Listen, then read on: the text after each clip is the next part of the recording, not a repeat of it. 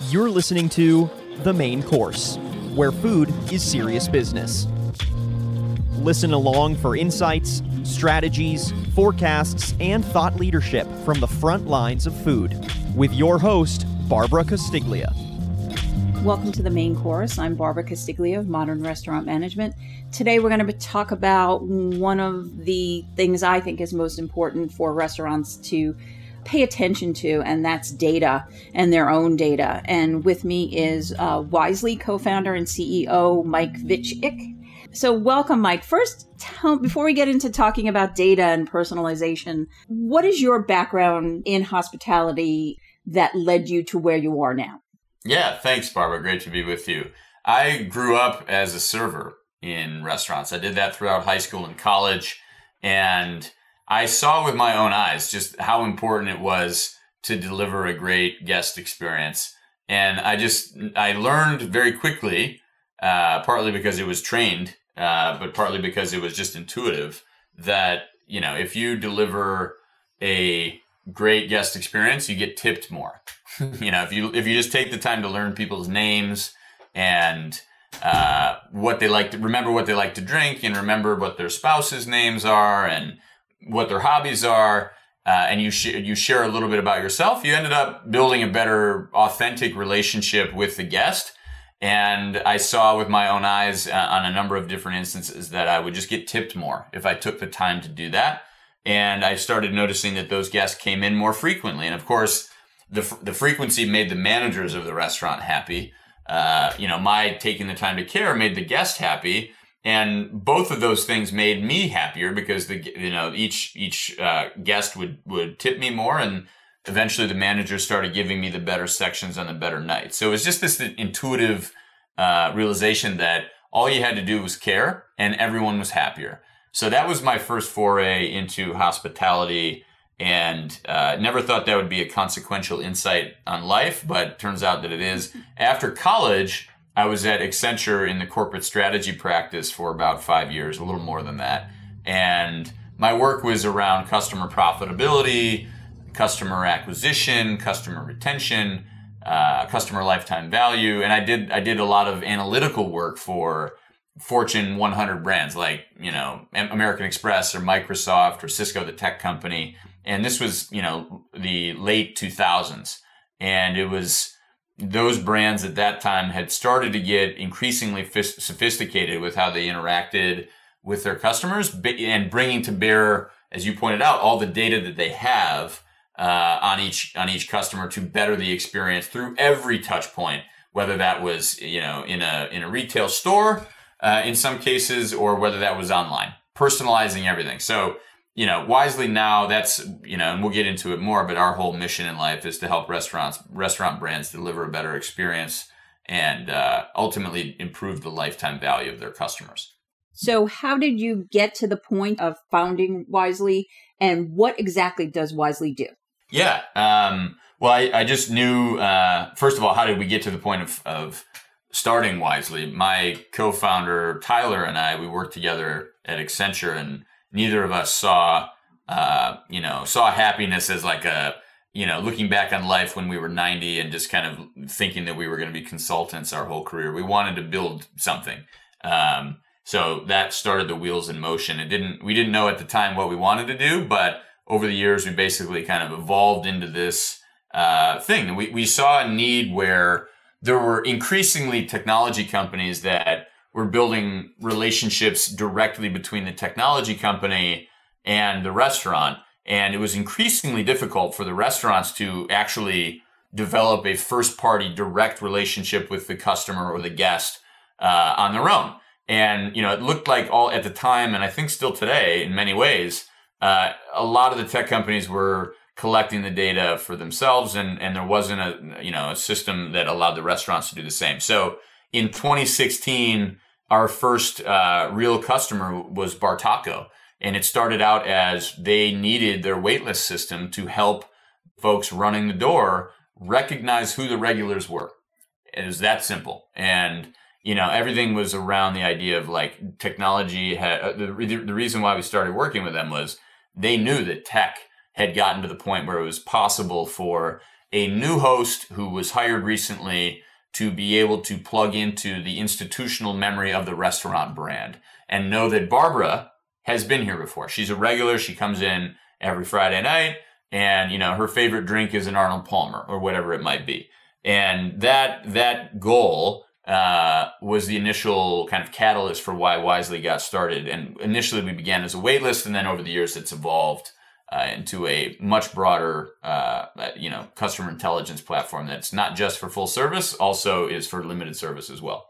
So, what's the significance of the name Wisely? And as you just brought up, what what do you mean by a customer intelligence platform for restaurants? Yeah, uh, well, the the name Wisely, it's you know, those are those two questions are are very much related. So, uh, you know, at the end of the day, I think you know, if you're a if you're a mid-sized restaurant brand or or bigger, you know, and I say mid-sized, I mean like even 10 restaurants, um, you have to start making decisions. Uh, you know, there's a CFO a lot of times. There's folks that aren't working in the restaurants that, that are now responsible for a lot of decisions across a lot of departments marketing, ops, culinary, uh, training and, and staffing, um, real estate, right? And those decisions, I think, are better informed when the customer is at the center of all those decisions. Uh, and you can make, frankly, wiser decisions if, you know, knowing the, the consequences of those decisions uh, and how they play out with the customer. So I'll give you a couple of specific examples. Um, from a operations perspective, we talked about just the simple knowing that Barbara is in the restaurant and that she's been a guest for a number of years. So if you're a new manager, you can go over and introduce yourself. Like that's a very simple operations uh, improvement. From a marketing point of view, you know, we might know that uh, people who order item like a, a, you know a particular item on the menu, uh, like a pork belly taco, for instance. People who order the pork belly taco also love the duck taco, and Barbara hasn't tried the duck taco yet. So if we have an email campaign that goes out to Barbara, you could have an image of both of those in it right? So it's it's communicating with each individual as if it was a friend that knew you, rather than just like a mass blast, which is a lot of what the industry has looked like. You know, you would, it was not uncommon uh, in recent years, and even today. For instance, you know, vegetarians to receive an email that has a meat lover's pizza in it, you know, and that is a pretty clear uh, statement that that the brand doesn't know the customer, and it's uh, I think it can be more personal. Retail's done that, e-commerce has done that. Increasingly, restaurants are doing it. So that's an example. Personalizing email campaigns based on someone's individual behavior. That's a marketing example. But there's also culinary ones. Some of our clients, like California Fish Grill, use the data around. You know, we're able to tell them like when when people order this menu item, what percent of the time do they come back? Right so when they're making menu engineering decisions, it's no longer just based on PMIX, right? It's also to what extent are these menu items causing people to come back or not? So that informs their decisions. From a real estate perspective, we have clients uh, that we pass lifetime value. We first of all, we'll create a customer list, and we do this for all of our clients, a customer list of every individual guest and what the lifetime value is of each of those guests. And what we've seen is that oftentimes in almost every restaurant we've seen, the top 5% of customers will drive 27% of sales, right? Top 5% of customers drive 27% of sales. The top 20% will drive roughly 60% of sales. So when you're thinking about, you know, you're a restaurant brand that's trying to go from 20 units to 100 units over the next, call it five or so years or seven years, um, you know, a lot of a lot of money is riding on where you actually put those locations and knowing where your best customers live, work, and play is essential. Wisely helps uh, solve that for those brands that are growing. And you know, I think you know, there's other stuff up and down uh, the organization as well. For instance, with respect to training and labor, uh, we now know that certain servers drive a repeat rate that is higher than others. So if if 75% of the time when someone has Barbara as their server, people come back, but only 40% of the time when they have Mike, they come back. Let's take that into account when we're deciding how much each person gets paid, perhaps, and certainly, you know, who gets what sections on which nights, right? So it's, um, I think all of those things, again, if Wisely successful, in three years, maybe it'll take five. I'm always optimistic about how long things take. Um, but if Wisely is successful at the end of the day, decisions will be made based on what is in the guest's ultimate interest as measured by their lifetime value. So, how recently and how frequently are people coming? So one of the things you just mentioned, um, you know, hits on a key issue that restaurants are dealing with right now, which is staffing. Yeah. Um, so in what ways can Wisely help them make better staffing decisions? Yeah. Um, so think of it this way: like Wisely, we don't aspire to compete with someone like Hot Schedules or Seven Shifts or Harri. We are partners of those companies, um, and we can send data into them that helps managers make better decisions. And one example of that is simply what is the repeat frequency rate? How often do cut, do guests come back after they've had this particular server or barista or cashier? Um, and it's interesting if you look at brands like Starbucks, like they, Starbucks knows they call it labor investment for a reason in all their their quarterly filings. They know that the barista that you interact with has a very strong relationship with the lifetime value of the customer. So if Barbara walks in and I say, Hey, Barbara, great to see you. Would you like the usual? That simple gesture that I know who you are, I know your name, and I know what you drink, that makes people come back in more often. So Wisely can measure that. We can measure how well each staff member is, is driving repeat frequency. And then we can share that information with the scheduling systems that they're using. So now they're able to design their shifts, uh, you know, so that they put the best folks in the best sections on the best nights, for instance. So you mentioned Bartaco at California Fish Grill, but who are some of your other clients and what do you do for them? Yeah.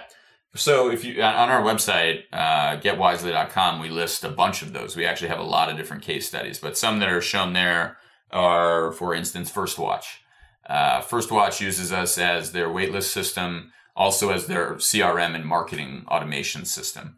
And uh, the cool thing there is that they've, over the last a little more than 12 months we've been working together, they've collected, I can't say exactly how much, but they've collected a lot of, of information about who their customers were that is basically all brand new to their platform. And they're using it in some really, really cool ways to drive frequency and retention. Um, Others from our website, you know, we have, for instance, Ford's Garage. Uh, they use us as their waitlist and reservation system. We have Lazy Dog. They use us uh, for waitlist and reservations and marketing automation, but also sentiment. So collecting feedback on customers. Um, you know, and, and in the, in the limited service realm, one of our biggest customers there is Global Franchise Group or GFG, and they use us uh, as their essentially their customer data platform. We'll talk more about it in a moment, but uh, we are the think of it as, for lack of a better way, uh, the router of all their customer data um, and making sure that their customer data is getting to all the other systems. We'll we'll cover that more in a moment. But it's a uh, we're we're right now as of this very day, June eighth, uh, in more than five thousand locations and. You know, if you talk to me again in 60 days, uh, I think we'll probably be somewhere around 8,000 locations. So, what was your pandemic experience like? Yeah, Whew. Uh, you know, like like for many in our in our industry, it was a blur. Uh, honestly, like a really wild experience. I mean, the the days in March where restaurants weren't paying their rents, that caused our cash flow to seize up just like everybody else, uh, which was a harrowing time.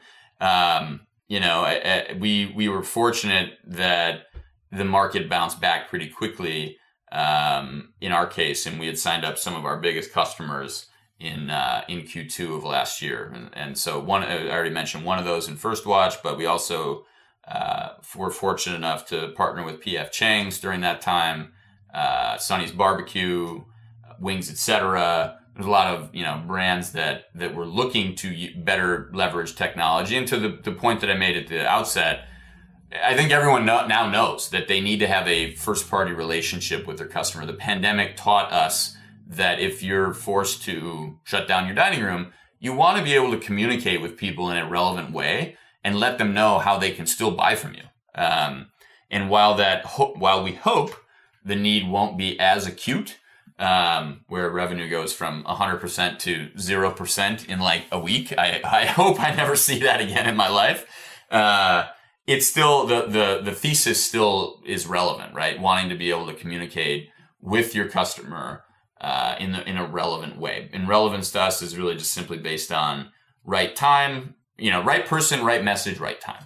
And that's, uh, that's the key. So I think the pandemic was about being able to take some of these things that were trends before and those you know it's a cliche now but those were were pushed forward uh, in a lot of restaurant brands roadmaps so the back half of the year was great we ended up uh, you know proud to say company tripled in size in revenue last year and so far we're on tra- on, on track to do that again this year so um, things things were scary there for a number of months but uh, ultimately uh, we were we were uh, able to leverage that opportunity and seize that opportunity. So, how important was data during the pandemic? And would you anticipate that it's going to be even more important, you know, as restaurants, um, you know, start to recover, um, you know, as a way for them to be able to compete? I have a lot of thoughts on this topic. I mean, first of all, I'll say something that maybe is slightly counterintuitive and say that like data in a, in and of itself is not what actually drives value. Uh, you need it, right? But like mere data, I think a lot of brands are in a position where they say, we've got enough data. We actually don't need any more of it. What we need though is to take action on it. So I think it's the action on the data that it, that is kind of the, the the missing ingredient for a lot of brands, and I definitely think that's going to be a a hot button topic for years to come because there's going to be more and more and more data collected uh, because there's more. For instance, just on the customer side, there's more transactional data that's that's captured. So Wisely is, is helping brands say goodbye to transactions and hello to customers. We think it's important to be able to see the through line there and, and be able to put together, you know, for instance, Barbara's online orders with her dine in experience with what emails and text messages she's interacted with, right? And, and to be able to do that, not just for Barbara, but for every customer and be able to personalize it based on some, some logic, you know, like w- when someone orders online this item, uh, and they haven't uh, ordered online in 14 days or in 10 days, have a triggered email show up in their inbox if their marketing opted in that has you know the item that they ordered next to another item that people also like you know? And and that sort of automation is actually very simple. So i think automation and acting on the data is going to be more important than ever um, and the cool thing that I think is a really empowering message actually is that in years past, that was reserved for people that had engineering teams like the Starbuckses of the world or the Domino's of the world, like these best in class brands who've really, Chipotle, who've done a fantastic job on their digital experience over the last years. That is now available for, you don't have to be a thousand units to do that now. Like you could be three units and, and do it maybe not to the same degree, but you get you can get 80% of the way there overnight and you can make up a lot of ground. So I think that's really important. And then, you know, you also asked why is it important for brands to own their data? I mean, I think that any brand that doesn't is fundamentally at risk uh, for two reasons. One, on the dine in side, uh, it's just a natural force of gravity that people will go to the place, customers, guests will go to the places that offer the best experience. And that might be a barista knowing your name and what you like to drink. It might be a server remembering that you order Ar- Arnold Palmer's, right, in a, in a full service context. But I think that's important is the dine in experience. But also, there are a lot of companies that, that are good companies like DoorDash and Uber Eats they're very sophisticated technically, right? And they know how to do things like recommendation algorithms.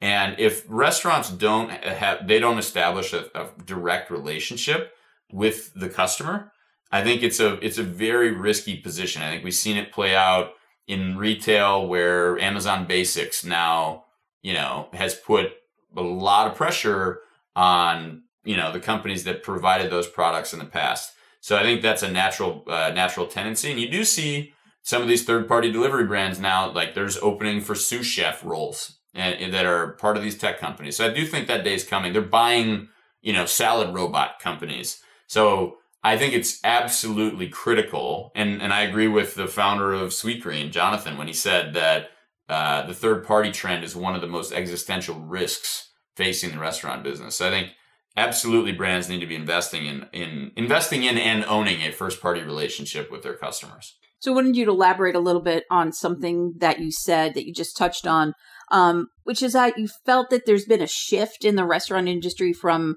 a transaction mindset to a customer one. Yeah. So can you kind of elaborate on that and um, and if you think that's a good thing? I think it's a great thing.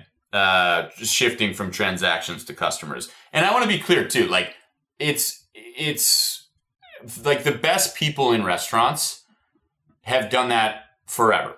They've taken the time to know who the guests were and what their preferences were, and they got they built actual relationships with them. My issue with that though is that it wasn't institutionalized. It wasn't, you know, part of it, it, it was all dependent upon that individual rather than part of an institutional memory that the brand had. And it only applied to ops. It, that that information couldn't make it into marketing or culinary or real estate or labor.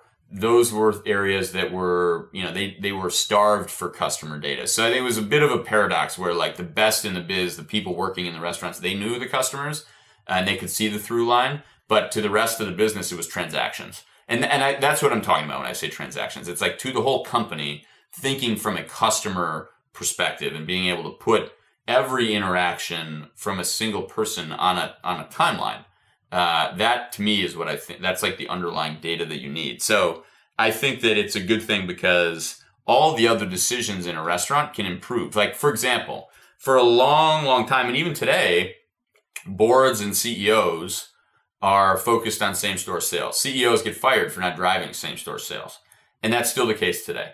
And the tr- the trouble that I have though is that same store sales is a lagging metric. Uh, you don't know that you've missed until you've already missed, and that's less helpful. If you're if you're a CEO trying to you know make progress, you want to try to have a leading indicator or an input metric, right, uh, as opposed to a lagging output metric. So in that case, I think customer lifetime value is the north star metric that I would suggest that boards and CEOs focus on. And, and there are four components that go into lifetime value, four and only four. Number one, acquisition. So which customers are you bringing into your doors or bringing into your digital doors? Uh, second, how long are you retaining them actually? Do you retain them for a month or for five years, right? And while you have retained them, how frequently do they come in? Right? Are they coming in once a month? Are they coming in multiple times a month? And then finally, each time they come in, are what are they spending from a monetary perspective? So you'll you'll hear things like recency, frequency, spend, right? Those are the, you know, the, the components of lifetime value.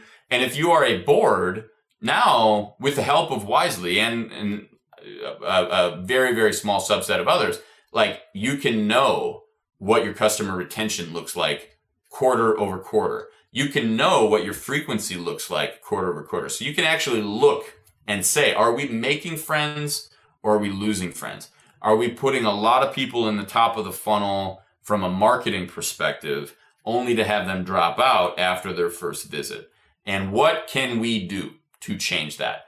You know, and this is actually, I think some of the bigger brands have the luxury of being able to test uh, and measure because they can pick a subset of restaurants and try an operational change and observe what happens. Because those best customers, the ones that have your highest frequency, if you make a change, you will be able to measure what their change in frequency is. And if you do that in enough places, you can actually statistically say that change that we made, whether it was spending more money to do a remodel or the nitrate free bacon or paying our servers a little bit more or doing a specific marketing campaign, how much did those changes drive lifetime value? And to me, that's the fundamental thing. If you're a big brand, you you finally have the means to be able to look and measure concretely and make statements that are based on fact rather than just opinion. So, for instance, one great one is if you listen to Starbucks's uh, you know quarterly earnings calls, they talk a lot about labor investment, right? And that is very much not an opinion. Like they've proven that by investing in their team member, they drive higher lifetime values.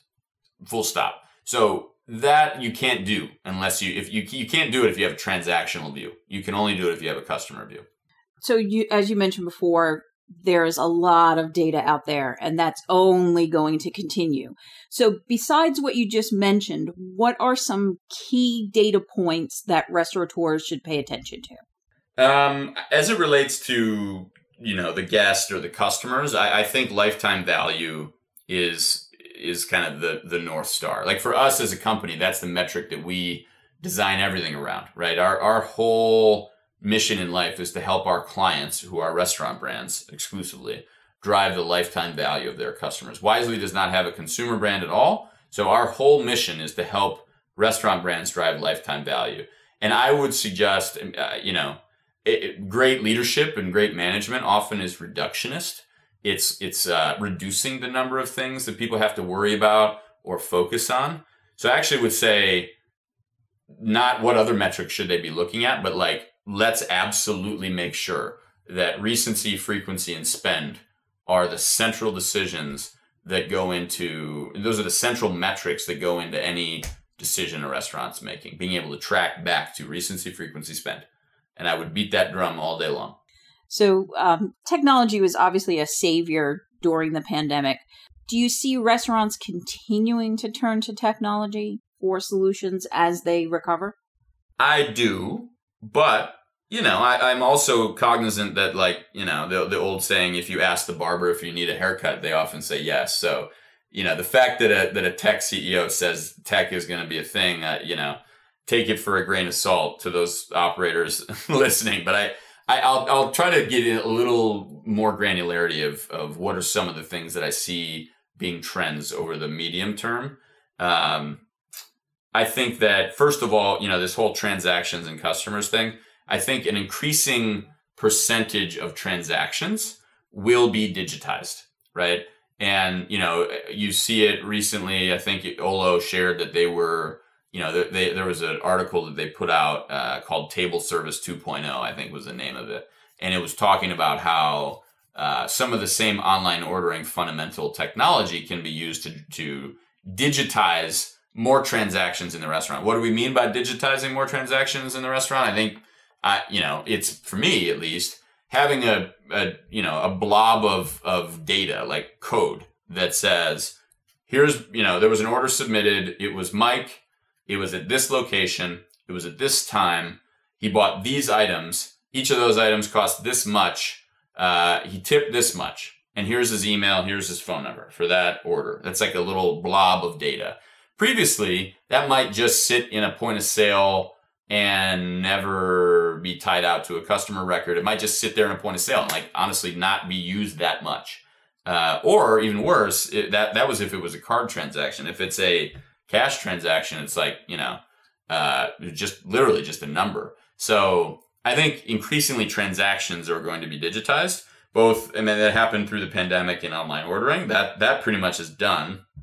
Although there are still a lot of call in orders, which are being more digitized.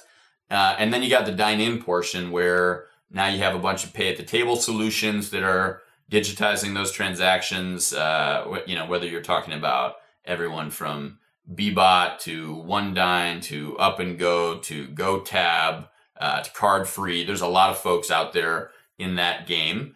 Uh, and it's good. Like Wisely's, uh, we're not, we're currently not doing, and I don't think we have any plans to do uh, I should say, I don't think, I know we don't have plans to do pay at the table ourselves. Our whole thing is we'd rather integrate and be great partners to integrate with whoever the, the restaurant brand deems to be the, their ideal pay at the table based on their, their unique needs. So we'll just plug into all of them, right? So I think uh, digitizing transactions is going to be a theme for a while. And then I think there is the, the stuff that comes off the heels of that, which is all around customers uh, and how do we better serve customers. That's that's from like a top line, you know, how technology can help you drive the top line.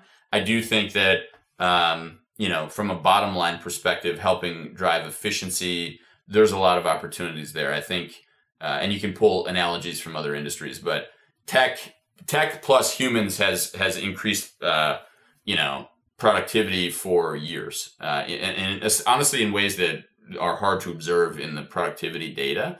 Uh, but I think you know whether it's a fraud detection product or anything else that's been proven in other industries, if you combine humans and technology, that's how you get the best answers.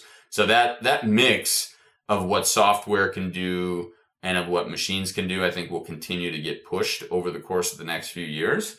Um, and I think that's exciting generally because it's going to it's going to open the doors for a lot more creative work to be done and for actual investments to go into other areas of the business, um, which is exciting. So I think you know top driving t- top line and then efficiency throughout the back of house is is uh, you know where we're going to be talking about a lot. We're going to be talking about that for years to come. So Wisely just introduced a new consumer data platform.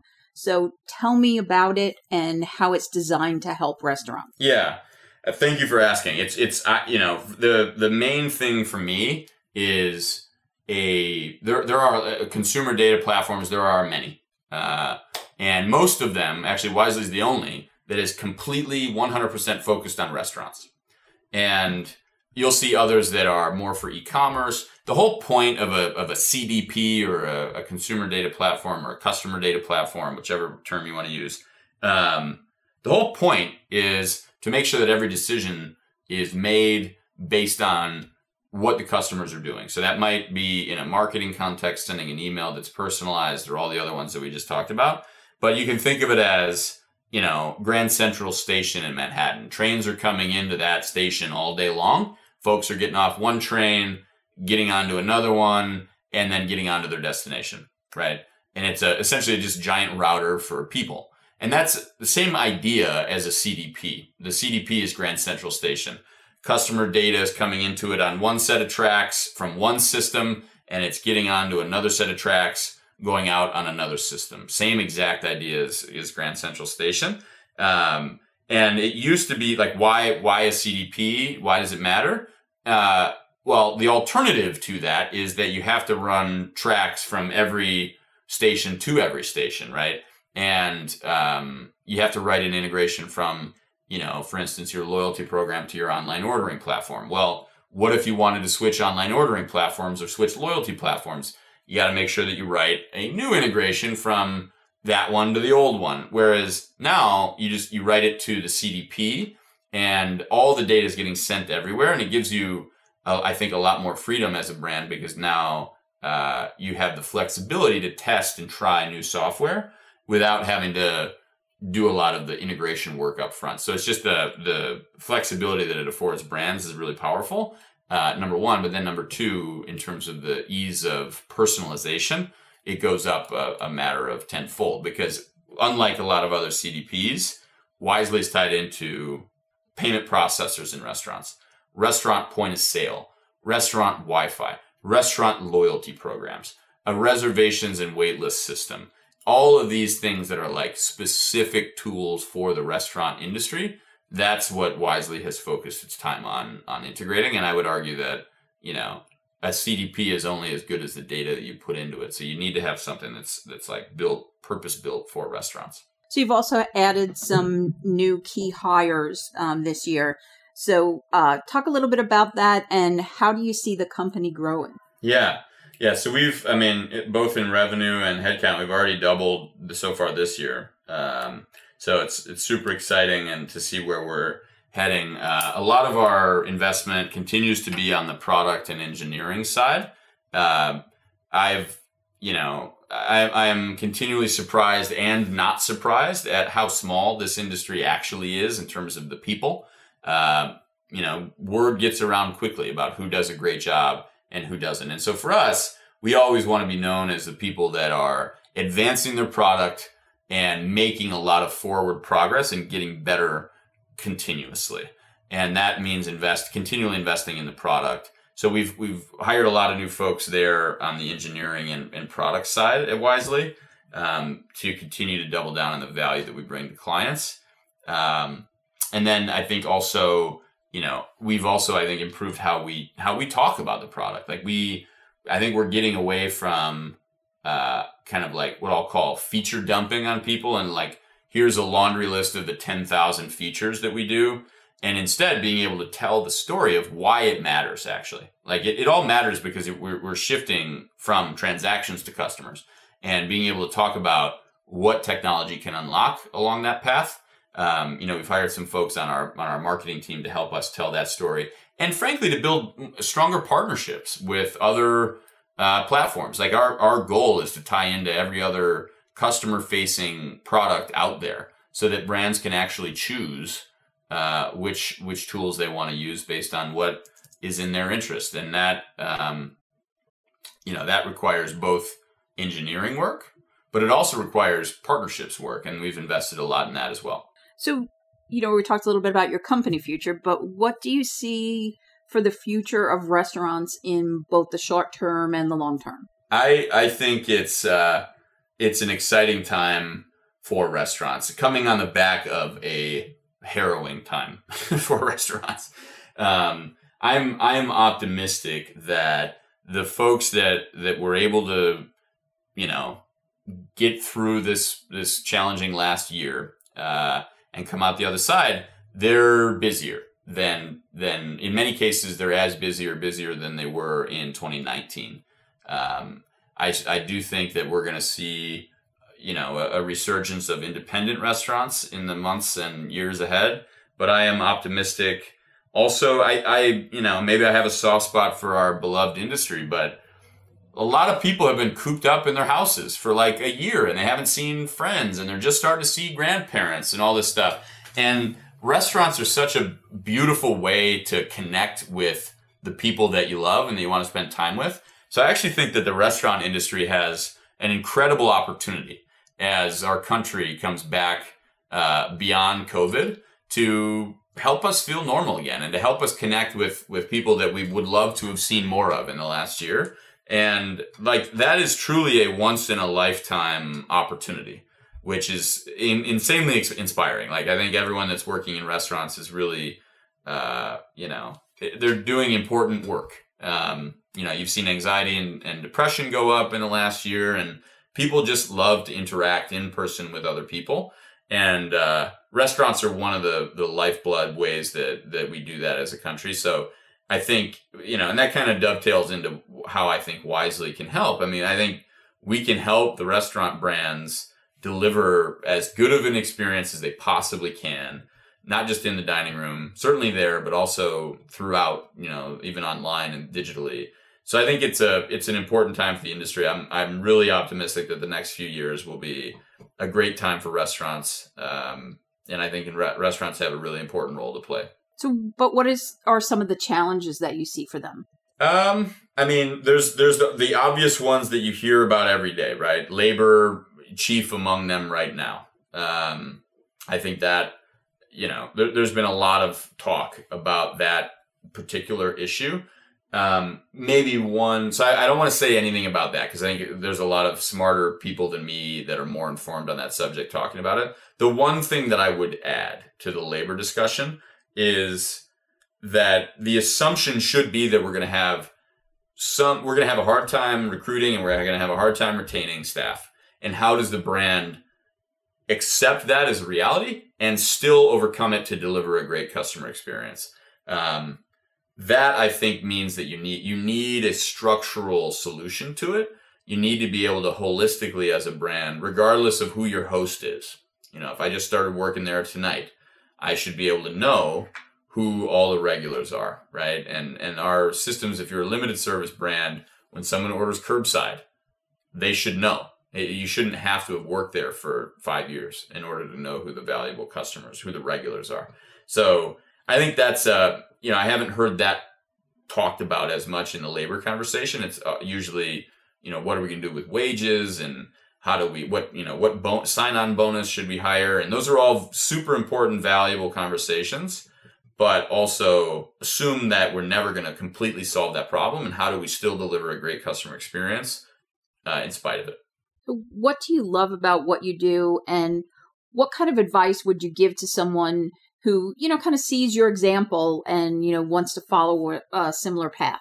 There's so much uh, that i love about what i do. I mean I, I love the industry uh, that I serve. I, I, grew up in it. I, I really think that, as I said, restaurants have a very important role to play uh, post pandemic and always just in, in making people feel valued in their lives and giving people a place to connect with others. So I, I think that is amazing. I love waking up and serving people in this industry. And I love, honestly, how practical people are. Um, there's a, a, compared to other industries that I've worked in, restaurant people just understand practicality. They're like, that actually won't work. you know, that, that fancy technology thing might sound cool, but how are we going to scale it to all of our team members and have it be actually used? And I love that, you know, kind of just getting down to brass tacks, uh, way the industry works. I think it's really unique, uh, compared to other place, other industries that I've worked in. So I love those couple of things, you know, and, and I love, this team that we've assembled. I love the the culture that we've built. I think one of the things, some of the things that that we believe as a company is that is that disagreement and dissent makes us collectively better. Like I, I say this all the time. I am wrong. I have been wrong as often or more often than I am right. And over the course of starting a company, and, and I have no interest in being wrong. So I literally don't care whose idea it is. I just want to get the idea right. And it's it's been a pleasure to assemble a group of people who literally don't care about making their boss happy. I, I say this in every new hire onboarding. Never try to make your boss happy. Always try to make the customer happy. And uh, you'll never be faulted if if what you were doing was trying to serve uh, even if you got it wrong like you, will never be faulted if, if what you were trying to do was was in the customer's interest um, I love that. I love the critical thinking that goes into you know into what we do. I love our approach to building software. You know, and I'll say it like we've in the early days of Wisely, like we we had built three different consumer apps from 2012 to late 2016. I think you and I connected maybe on one of those related to loyalty some some years ago, and uh, none of them worked. Just full stop. None of them worked. They none of them found product market fit, but when we shifted and we dropped our consumer brand and we just said to ourselves, we're, we're going to serve our restaurant clients uh, the same way that they serve their guests, that changed everything. And since then, you know, we've been fortunate enough to triple or quadruple or quintuple our sales every year since then. Um, and I, I just love uh, the critical thinking that goes into it with our clients. We truly partner with our clients and, and help them come up with solutions to the problems together. We don't sit in some ivory tower and then push out changes that, you know, quote unquote restaurants, we think restaurants need. It's very much a partnership. So I, I just, I love all of that. And there's a lot more too. So you, you had some nuggets in there, but what advice would you give to someone, you know, who, who wants to do what you do? I, I would have a few thoughts. I think, um, it depends on who, who you're talking to, right? I guess if I was talking to my younger self, um, I would say, hey, Mike, start from the assumption that you're wrong, not from the assumption that you are right. And you'll try to be less wrong. And that I think would have served me uh, a lot in the earlier years.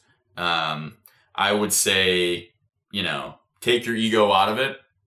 You know, that, that was a, a painful lesson that I learned the first three or four years of Wisely. Um, and it was painful to go through, but I'm glad that we did. And what I mean by that is, like I said, we came up with three different consumer apps over four and a half years. And I told myself and my wife and my parents and my friends that this new app that I came up with with my team, I don't, I don't mean to say, make it sound like it was me, uh, it was, was going to be the next greatest thing since sliced bread and or canned beer. And we shipped, we built it, we shipped it, and no one used it. And we did that once. And then we said, oh, well, that was a fluke. We got another idea. Let's build that. And we did it again. Told my myself, my wife, my parents, my friends, and that one failed also. By that time, people are like, eh, this Mike guy might be losing his mind, right? Um, the third time we did it, we failed again.